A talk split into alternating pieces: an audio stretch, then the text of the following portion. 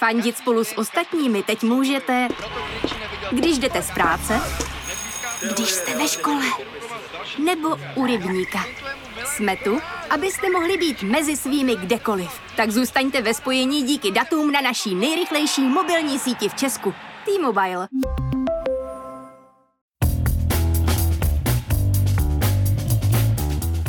Je pátek 24. června, 121. den od začátku ruské invaze na Ukrajinu. Právě jste si zapnuli stopáž, podcast o tom, co tento týden hýbalo internetem a světem technologií. Mé jméno je Jan Kordovský a tenhle týden jsem ještě pořád neviděl Top Gun. Kromě toho jsem se bavil s Jakubem Jetmarem o odcházení a přesouvání novinářů směrem z redakcí na předplatitelské platformy, anebo o kauze podcastu Keci a politika versus Gazetisto. Ale ještě předtím jsem pro vás vybral přehled těch, alespoň podle mě, nejzajímavějších zpráv z uplynulého týdne. Twitter zkouší možnost uživatelům sdílet až 2,5 tisíce slov dlouhé poznámky.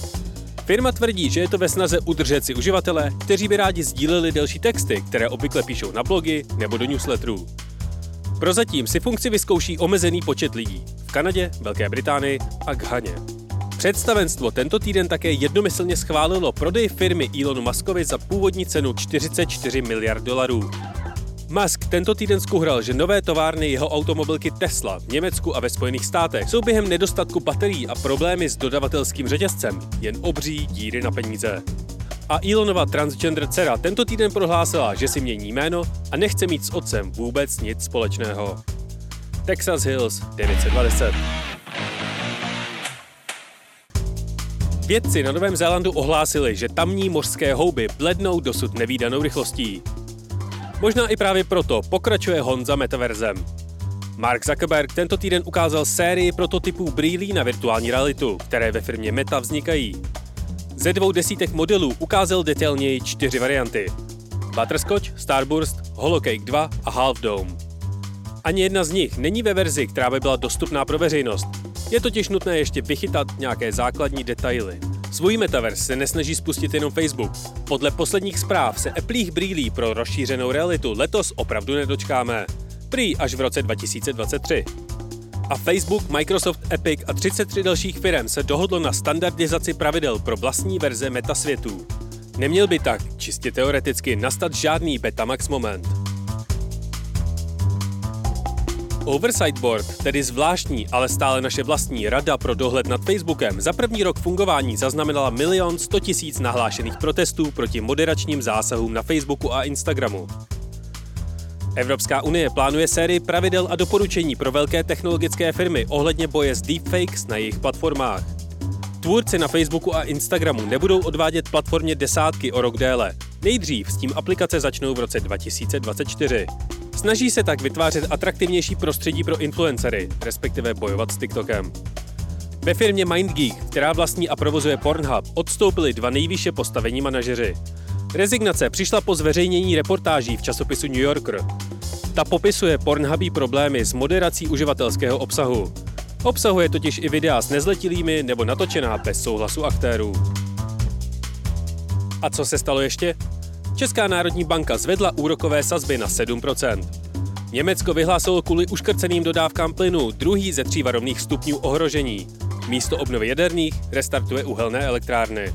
Šéf Mezinárodní energetické agentury varoval, že v zimě hrozí úplné zastavení dodávek plynu z Ruska a evropské země by si pro jistotu měly připravit krizové scénáře. Petr Fiala měl mimořádný projev, ve kterém představil nástroje na boj s cenami energií, Beyoncé po šesti letech vydá nové solové album, v Praze probíhá festival Metronom. Kvůli tajícímu ledovci musí Nepál přesunout základní kemp Mount Everest do nižší polohy. Los Angeles zakázalo stavby nových benzínových pump na svém území. Jižní Korea vynesla do vesmíru satelit, který se svezl na jejich vlastní raketě. Dánský pivovar Carlsberg v Evropě testuje přírodní láhev ze dřeva a rostlin. V Mekongu chytili zatím největší sladkovodní rybu na světě. Váží téměř 300 kg. A při zátahu u Liverpoolu policisté zabavili balíček hulení a tři nelegální sovy. A stalo se toho mnohem, mnohem víc. Třeba náš investiční podcast ve Vatě oznámil čtyři pravidelné experty do páru k mé kolegyni Markétě Bidrmanové. Pokud vás zajímá, co s penězi, které se vám jinak třeba jen válí na účtě, zkuste si Vatu poslechnout.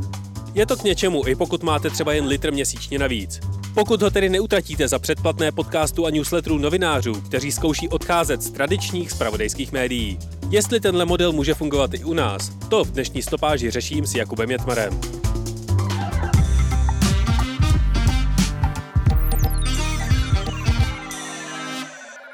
S nástupem předplatitelských platform typu Substack nebo Patreon se nabízí otázka, nakolik novináři ještě potřebují zázemí, které jim poskytují velké redakce, když se mohou nechat platit přímo svými čtenáři či posluchači.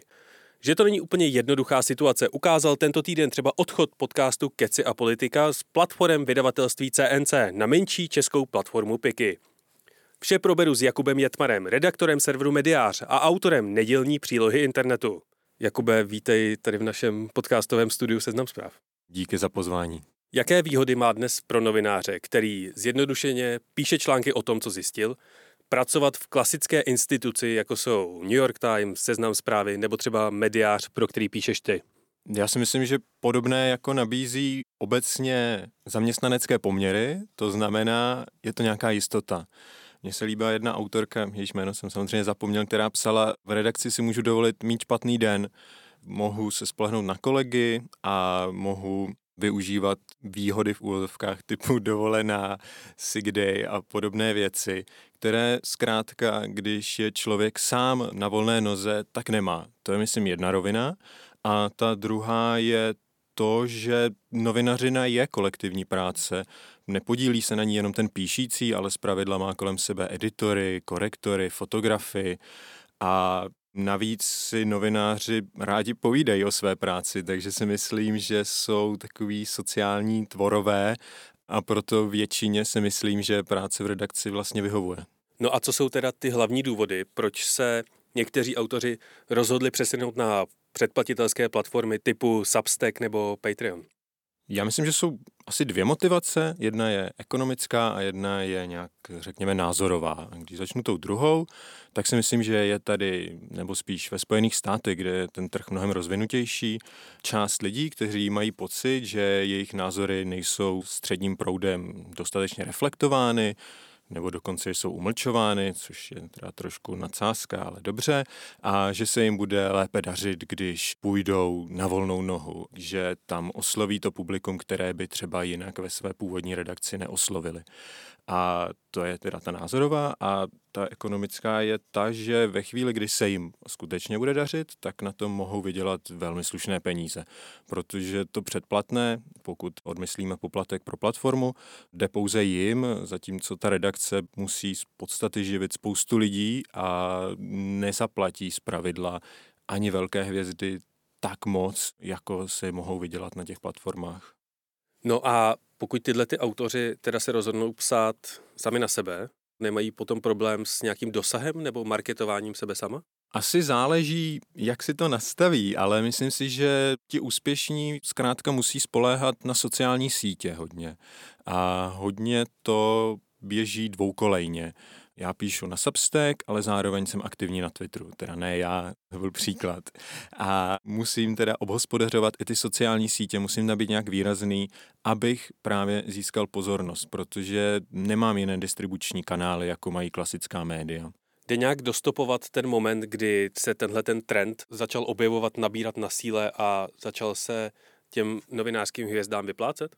Já si myslím, že to jsou poslední, dejme tomu, tři roky od nástupu amerického Substacku, který mimo jiné přišel s tím, že nenabízí pouze placené newslettery, ale těm redaktorům nabízí právě i nějaké elementární zázemí. To znamená, my vám zeditujeme ty články, my vám můžeme nabídnout nějaké právní služby, pokud se něco bude dít. A v neposlední řadě začali autorům nabízet nějakou fixní částku řekli, nemusíte se obávat, že na začátku musíte nabrat hodně sledujících, my vám dáme nějaké peníze do začátku, vy si to zkusíte a po roce si zhodnotíte, dobře, nabral jsem už sledující a můžu se živit sám v úvozovkách, anebo odejdete. A myslím si, že tohle byl zlomový moment, na který zareagovalo i spoustu velkých redakcí, které se začaly trošku bát, že jim ty velké hvězdy odejdou a od té doby se hodně vyjednává o tom, kdo třeba může si vedle psát, protože ty redakce se zkrátka bojí, že jim někdo může zmizet. No a jak tyhle ty platformy teda vydělávají peníze, když dokonce i nabízí rovnou ze začátku autorům hotovost dopředu? Jednak to budou často startupy, které mají nějaký kapitál od investorů, který v uvozovkách pálí, a jednak vydělávají na poplatcích. Oni si berou z pravidla 15 až nějakých 30% z toho, kolik lidé těm jednotlivým autorům posílají. Jsou nějaké zásadní hlavní výhody, které tenhle předplatitelský model pro ať už autory nebo konzumenty má? Pro autory to bude asi hlavně ta nezávislost, pokud o ní někdo stojí a pokud si věří na to, že jeho buď to investigace, anebo názory jsou natolik silné, aby za ně lidé platili. A pro konzumenty si myslím, že tam jsou možná zase dvě motivace. Jednak můžou podpořit svého oblíbeného autora a vzhledem k všeobecnému trendu personalizace, který sledujeme napříč společností od politiky až právě po média, tak si myslím, že spoustě lidem je možná milejší podpořit jednotlivce než instituci, u které vlastně nevíme, jak třeba vevnitř vypadá. A pak také se tam nachází autoři, kteří píšou třeba nějakým neortodoxním stylem, něco, co by nezapadalo do toho klasického média a tady si mohou dovolit být v dobrém slova smyslu divní a to si myslím, že spoustu čtenářů oceňuje. No a nehrozí teď, pokud by se tenhle ten trend ujal ještě víc, než aktuálně funguje, že podobně jako u streamovacích služeb, že si ty čtenáři, respektive předplatitele, najednou uvědomí, že tolik předplatných nemůžou nebo nechtějí platit.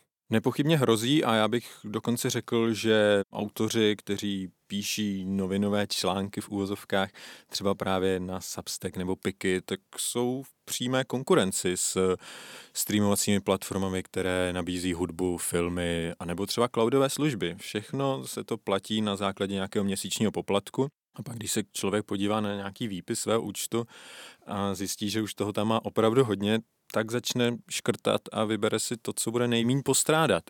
A tady samozřejmě bude otázka, jakou hodnotu mu ti jednotlivci budou nabízet. Já si myslím, že můžou nabídnout nějaký velmi osobní vztah, že se s nimi můžou ti předplatitelé velmi stotožnit a to si myslím, že je nějakou devízou oproti zase, dejme tomu, nějaké společnosti. Už některého z těch poskytovatelů, z těch platform napadlo poskytovat ty svoje autory jako nějaký bundle, nějaký balíček a najednou se z toho stane taková mini redakce více autorů a vyplatíte jenom jeden poplatek? Myslím, že na Substacku, na té americké scéně sledujeme spíš to, že se někteří autoři domluví společně a nabízí třeba přístup na Discordový server, který mají společně a zabývají se zpravidla podobnými tématy, třeba nějakou digitální kulturou. A když si předplatí člověk jednoho, tak může na ten server, který mají společně. Ale to bližší spojení, tak si myslím, že máme v Česku docela zajímavý případ. Stanislav Hruška, který natáčel své videorozhovory pod názvem Standa Show a byl vlastně nejvíc předpláceným Čechem na Patreonu, tak si založil svoji vlastní platformu Talk TV, kde nemá pouze on rozhovory, ale jsou tam, pokud si dobře pamatuju, ještě další čtyři pořady a to je za jedno předplatné. Takže on obešel ty jednotlivé platformy, jako je Piky, Patreon nebo Substack a vytvořil si svou vlastní platformu, kam ještě přidává nějaké osoby jemu blízké. Přesně tak. To znamená, že on sice musel zainvestovat do vývoje, ale na druhou stranu pak neposílá každý měsíc nějaký poplatek. Jak se vlastně ty poplatky v těch jednotlivých platform liší? Jednak třeba zase myslím, že u toho Substacku je to i individuální, pokud ta platforma o někoho opravdu stojí, tak mu nabídne i třeba lepší podmínky. To, jak jsem pochopil, dokáže i třeba české gazetisto od CNC. A jinak se tam pohybujeme na škále od těch zhruba 15 do 30% s tím, že co vím, tak třeba Patreon je dražší, nebo respektive si bere víc. Dejme tomu české piky za jednu ze svých konkurenčních výhod prezentuje tak, že právě si bere méně než ostatní. Jedním z největších hvězd, kteří přešli na tenhle ten předplatitelský model, tak je Casey Newton, což je slavný technologický novinář, který si založil svůj Substack Platformer A on hodně často, když je s ním někde nějaký rozhovor právě o tomhle tématu, tak popisuje, že ze začátku je hrozně náročné držet tu frekvenci a to tempo a nevynechávat jednotlivé publikace, protože on publikuje každý den například. A uspokojit ty svoje čtenáře. Je tohle to vůbec udržitelné? Už se stalo, že třeba nějaký novinář kvůli tomuhle tomu se vrátil zpátky do redakce? Jestli to je udržitelné, to teprve uvidíme. Na druhou stranu, myslím si, že spoustu lidí má obrovské tempo i v klasické redakci, takže pro některé by to nemusela být zase taková změna. Ale máme tady už i případy lidí, kteří se vrátili. Charlie Wertzel, a teď jsem určitě zkomolil jeho jméno, každopádně měl newsletter pojmenovaný Galaxy Brain, tak po několika měsících na Substacku se rozhodl, že to není pro něj a přešel do newsletterové sekce Atlantiku, amerického magazínu, který právě zareagoval na nástup platform tím způsobem, že si vydělil nějakou svoji sekci, která je částečně postavená na individuálních tvůrcích a částečně propojená s tou redakcí. A myslím si, že podobné hybridní modely budeme sledovat čím dál víc, že ty redakce budou reagovat na právě tu zmíněnou personalizaci, současně si budou chtět podržet nějakou kontrolu nad tím, co vychází Nedávný průzkum Reuters Institute říká, že se stále více lidí aktivně vyhýbá zpravodajství. A jedním z těch důvodů může být nějaký pocit zahlcení.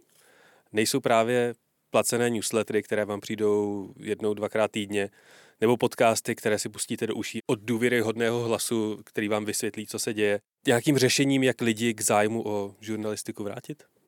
Mohlo by být, ale možná bych byl skeptický, protože si myslím, že ať už newslettery nebo podcasty jsou zatím spíš pro vybíravé čtenáře, kteří tak nějak sledují média a tohle jsou takové třešničky. Ostatně spoustu newsletterů jsou zpravidla spíše komentářové. To znamená, člověk nějakým způsobem sleduje to dění na každodenní bázi a pak si teda přečte ten výjimečný komentář nebo nějakou analýzu. Jestli se k tomu můžou dostat lidé, kteří nesledují zpravodajství, nevím. Myslím si, že pravděpodobnější může být nějaké setkání skrze sociální sítě, kde na TikToku nebo Instagramu vznikají různé účty, které bychom mohli nazvat nějakým spojením influencerů a novinářských praktik. A vzhledem k tomu, že tam na ně člověk tak nějak narazí, trknou ho, tak i ten práh pro to, aby se stali nějakými pravidelnými odběrateli, je nižší.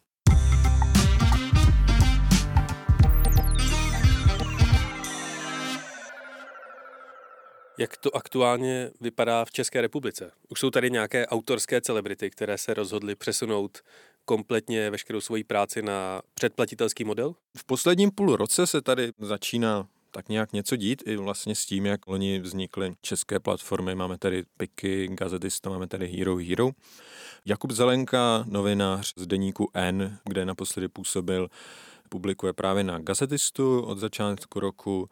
A asi to největší jméno, které vlastně teď odchází z klasické redakce, je Bohumil Pečinka, dlouholetá hlavní tvář Reflexu a zástupce šéf-redaktora, který spolu se svým kamarádem Petrosem Michopulem začali natáčet podcast Keci a politika, který byl skrze Pečinku spojený s Reflexem, protože se ale nedohodli na pokračování té spolupráce, tak teď oba odchází společně na volnou nohu. A je to asi první opravdu velké jméno, které vymění klasickou redakci za předplatitelský model. No a jak se jim ten přechod daří? Já mám pocit, že je to trošičku dramatické.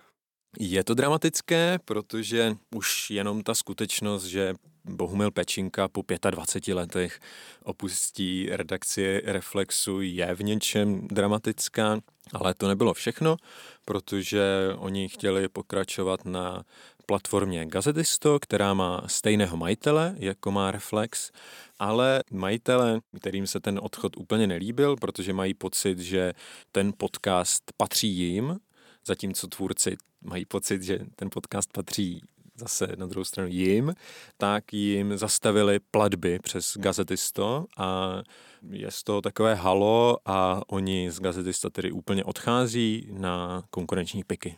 Já jen dodám, že vydavatel Reflexu a zároveň majitel gazetista tak je Czech Media Investment Daniela Křetínského. Není tenhle ten krok pro začínající platformu, jaké je gazetisto, trochu kontroverzní, že jednomu svému tvůrci sáhne na peníze takzvaně? Je a z nějakého vnějšího pohledu a PR to asi není úplně nejšťastnější, protože potenciální zájemci si můžou říct, aha, tak pokud já tady budu, myslel jsem, že mě to nabízí nezávislost, ale očividně mě můžou zaříznout z penězi. Takže to si myslím, že je nešťastné. Na druhou stranu tam budou ještě určitě nějaké vnitřní spory uvnitř toho vydavatelství, protože Gazetisto bylo pod jednou ceřinou společností, Reflex byl pod druhou ceřinou společností a asi se tam úplně neprotínaly představy a vyústilo to v tuto, dovolím si říct, trošku blamáž. Proč si vlastně čeští autoři vybírají ty české platformy, jako je Piky nebo Gazetisto, a nejdou rovnou na Substack, Patreon a podobné ověřené značky? Myslím, že to je s ohledem na čtenářstvo, protože tyto české platformy jsou v češtině a stále není úplně standard, že by se člověk nutně musel orientovat v anglickém rozhraní. Takže si myslím, že to snižuje práh toho přístupu diváctva taky věřím, že se platformy aktivně snaží různé jednotlivce oslovovat a občas se jim zkrátka povede, že někoho zvyklají a když už ho zvyklají, tak si ten člověk pravděpodobně založí účet právě u nich. Ještě před touhletou akcí, která proběhla tenhle ten týden, tak řeší vlastně české redakce tenhle ten teoretický hybridní model, že nějaký jejich autor zároveň píše články do novin nebo na vydavatelský server a potom má svůj vlastní předplatitelský model? Myslím si, že zatím moc ne, protože tady právě nebylo žádné velké jméno, takže to byl takový ten problém, který možná někdo tuší, ale není akutní, takže ho nebudeme řešit. A tam bude třeba pro mě i zajímavé to, že v Česku jak známo, je spoustu novinářů v úvozovkách zaměstnaných na švart systém, což je sice protizákonné, ale děje se to masivně. A je otázka, do jaké míry pak třeba redakce po tom člověku může vynucovat nějakou exkluzivitu, aby si nezakládal svůj vedlejší nějaký účet. Takže stane se teď na české scéně ze zaměstnání nebo z ochrany značek souboj právníků a small letter printu v zaměstnaneckých smlouvách? Uvidíme. Myslím si, že všichni budou bedlivě sledovat právě spor keců a politiky spolu s CNC, které oznámilo, že chystá právní kroky, jakkoliv je nechtěli nijak specifikovat. A myslím, že v ostatních redakcích se to bude nějakým způsobem spíše potišeji taky vypořádávat, respektive budou se dávat nějaká pravidla. S tím, že už jsou vlastně i redakce, které třeba řekly svým redaktorům, že právě na Gazetisto by neměli přispívat, protože patří konkurenčnímu vydavatelskému domu. No a když se podíváme mimo české bahínko, tak jak na těch zahraničních platformách funguje přenos předplatitelů nebo přenos těch svých fanoušků a obsahu někam jinam? Myslím si, že klíčový tam bude přenos právě ze sociálních sítích, kdy nejdůležitější bude Twitter, protože tam je nejvíc lidí, které zajímá média a Twitter je i se Substackem vlastně nějakým způsobem aspoň trošku propojený. Když se člověk přihlásí na Substack, tak skrze svůj vlastně Twitterový účet rovnou vidí, kdo z lidí, které on sleduje nebo ona sleduje, přispívá na Substack. Přenášení e-mailových adres, abych se přiznal, tak nevím, jak je úplně ošetřené i třeba s ohledem na evropské GDPR. To je zajímavá pointa. To jsem taky nikdy neskoumal. tak eh, snad to tady velká korporace Substack nějakým způsobem ušetřeno má, ale oni se docela honosí tím, že nechávají přenášet volně ty předplatitele klidně ke konkurenci.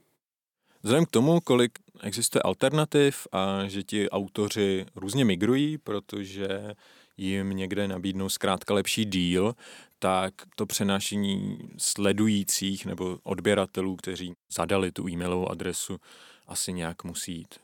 Jaké další nástrahy můžou autory, kteří se rozhodnou přejít sami na sebe přes tento model plateb, ještě čekat? Myslím, že největší nástrahou bude to vyhoření, protože člověk musí jednak psát, jednak musí být marketérem sám sebe, aby nabíral ty sledující. Navíc vidí neustále ty statistiky, že mu tři lidi utekli a dalších pět si sice dočetlo až do konce už několikátý článek, ale stále se jim nechce předplatit ty články, které jsou zamčené. Takže myslím, že v tomto člověk potřebuje pořádnou dávku nějaké integrity a hygieny, aby se z toho nezbláznil. A ty osobně si myslíš, že hrozí nějaký autorský exodus v České republice? Úplně si to nemyslím, protože jednak ten trh je zkrátka relativně malý. Když někdo píše anglicky, tak může zaujmout víceméně podstatnou část světa. Když někdo píše česky, ten půl je zkrátka mnohem menší. A myslím si, že česká média jsou zároveň relativně konzervativní, což vidíme i v porovnání s tím, co se děje třeba i na Slovensku nebo v Polsku. A ta konzervativnost není samozřejmě pouze na institucionální úrovni. Instituce jsou tvořeny lidmi a myslím si, že taková ta zlatá generace českých novinářů, tak proč by nikam odcházela devadesátkoví pánové, kteří mají svá teplá místa, není asi pro ně důvod, aby zkoušeli ještě něco nového i s ohledem na to, že je otázka, koho by vlastně svými názory zaujali natolik, aby jim platil peníze. Kromě tvých textů na mediáři, tak člověk může tvoji publikaci číst ještě v nedělní příloze internetu. Co to je? No, to už úplně nemůže, protože to byl... protože to byl newsletter, který jsem posílal se svým kolegou Ondřejem Slyšem Nebyl tedy placený, byl přes MailChimp a posílali jsme ho zdarma a byly to takové sloupky a výběry toho, co se nám líbilo, když jsme se toulali internetem. Teď už je to pouze název rubriky na médiáři, kam v neděli píšu takové glosy o tom, co se děje v médiích, na internetu a v nejbližším vesmíru. Když zmiňuješ toulky internetem, nechybí ti ten čas před velkými platformami, jako je Twitter, Facebook a podobné, kde se teď koncentruje veškerý obsah zajímavý. A nechybí ti to toulání internetem a objevování naprosto náhodných, bizarních stránek nebo zajímavých? Trochu jo, jakkoliv jsem aktivně začal používat internet skutečně aktivně už ve chvíli, kdy tady nějaké platformy byly, takže úplně nepamatuju internet, kam se leze skrze katalogy, ale vzhledem k tomu, kolik jsem četl různých nostalgických článků, tak si to asi dokážu představit. Zároveň si nemyslím, že by to toulání nešlo. Myslím si, že je stále strašně moc lidí, kteří ať už dělají různé katalogy nebo různé internetové sbírky, když to tak nazvu, zajímavých věcí, anebo Reddit je vždy studnicí bizáru, ale i nádherného poznání a stále toho i spoustu vzniká. Myslím si, že člověk nemusí pouze plout někam do minulosti. Pouze je to o tom, že ty platformy mají silné gravitační pole a je zkrátka jednodušší na ně vlézt. Navíc tam člověk má zpravidla svůj profil, takže tam má i nějaké vlastní zájmy a je to pro mě spíš o tom, abych si řekl, že tohle mě teď nezajímá a budu se podívat na něco podivného. Jakube, já ti moc děkuji za rozhovor. Děkuji za pozvání. Tohle byl Jakub Jetmar, redaktor serveru Mediář.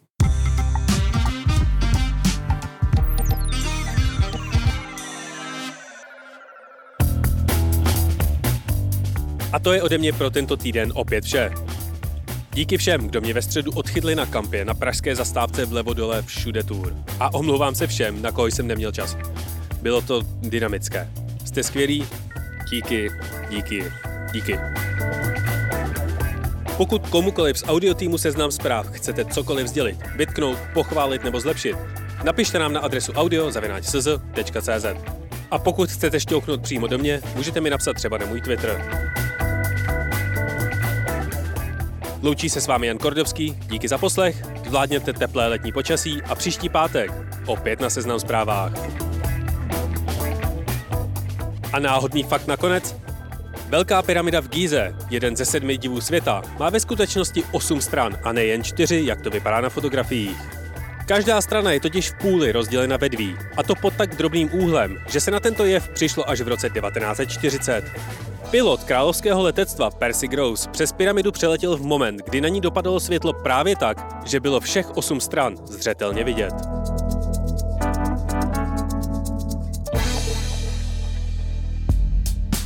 Já jsem Jonáš Zbořil. A já jsem Jana Patočková. Oba píšeme o kultuře. A o popkultuře. A teď o ní budeme i mluvit. V novém podcastu Seznam zpráv, který se jmenuje Kulturák. Každý týden vám přineseme to nejzajímavější ze světa umění, filmu, hudby, literatury, prostě ze všeho, co by vám jako čtenářům, divákům, posluchačům nemělo vůbec uniknout. Poslouchejte nás každé úterý na Seznam zprávách, na podcasty.cz a ve, ve všech, všech podcastových aplikacích. aplikacích.